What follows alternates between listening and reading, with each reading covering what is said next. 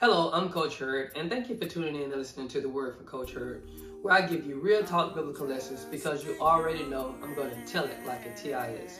The title of today's lesson is Greatness Within. Let me say that again Greatness Within. And the lesson is coming from Jeremiah chapter 1, verses 6 through 8. And the Holy Spirit guided the prophet Jeremiah to say, Then I said, Oh Lord God, behold, I do not know how to speak, for I am only a youth. But then the Lord said to me, Do not say, I am only a youth, for to whom all I send you to, you shall go, and whatever I command you, you shall speak. Do not be afraid of them, for I am with you to deliver you, declares the Lord. You see, that was when God was calling Jeremiah to become a prophet.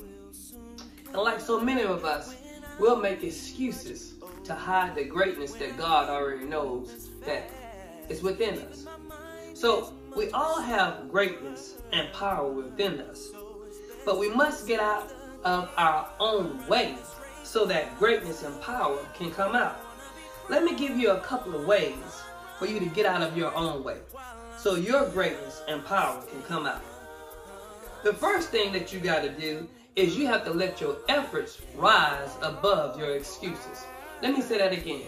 Let your efforts rise above your excuses. Let me give you an example. I'm a head track coach. And so we have to decide who is going to run in particular races every week because we have a, lot of kids. And so we can only take a certain number of kids to race in that upcoming track meet. Now, here's an example of somebody giving a reason why they didn't run. Now I said a reason, okay? It goes like this. I didn't get to run in the race this week because there are four other kids that's faster than me. However, I'm going to work on my start so the next time I can crack that top four. Now watch this. Here's, an, here's a kid that gives an excuse. Well, I didn't run in the race this week because the coaches didn't like me. No, no, that's not the reason. That's an excuse. Because the reason is there's four other kids faster than you. You see, we have to let our efforts rise above our excuses so our greatness that's within us can come out. Amen and amen anyhow.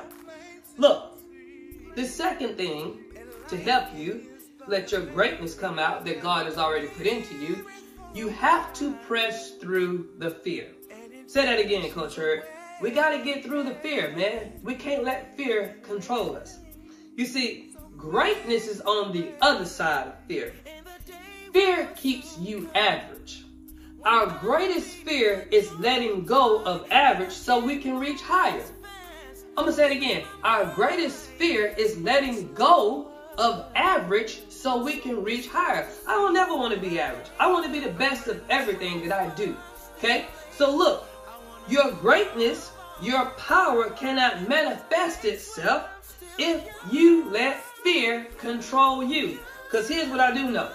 The Holy Spirit guided the Apostle Paul to say in 2 Timothy uh, chapter 1, verse 7, he says, God did not give us the spirit of fear. Say that again, Coach Hurd. God did not give us the spirit of fear. Where did it come from then? You learned it. You chose to be fearful. So watch this. If we learn to be fearful, if we chose to be fearful, then we can unlearn to be fearful and we can choose not to be fearful. Amen and amen anyhow. If we let fear control us, then the greatness that is within us cannot come out. All right. Last. Do not be double-minded. I'm going to say that again. Do not be double-minded. Watch it. The Holy Spirit guided James to say in James chapter 1, verse 8, A double-minded man is unstable in all his ways.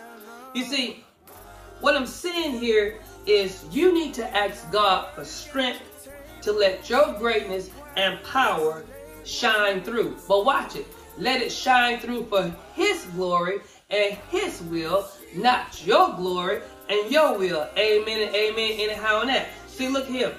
Do not doubt that God can use you and bless you. Say it again, Coach Hurd. Do not doubt that God can bless you and use you. You see, you cannot have one foot in the boat and one foot in the water. You cannot have one foot in the boat and one foot in the water, man. That makes you unstable. And with instability, you cannot be great or powerful. Instability will make you not great and it will make you not powerful. So we can't be doubtful. We can't be double-minded. We got to be stable human beings so our greatness can come out of us. So wrap this up. So, for your greatness and power to come forth, that greatness that's within you, you must let your efforts rise above your excuses. You gotta press through your fears. And we cannot be doubtful and double-minded. So let us get out of our own ways and let the greatness and power that God put within us come forth. Hey, I'm Coach Hurd. Thank you for tuning in and listening to me. Catch me next time. Peace.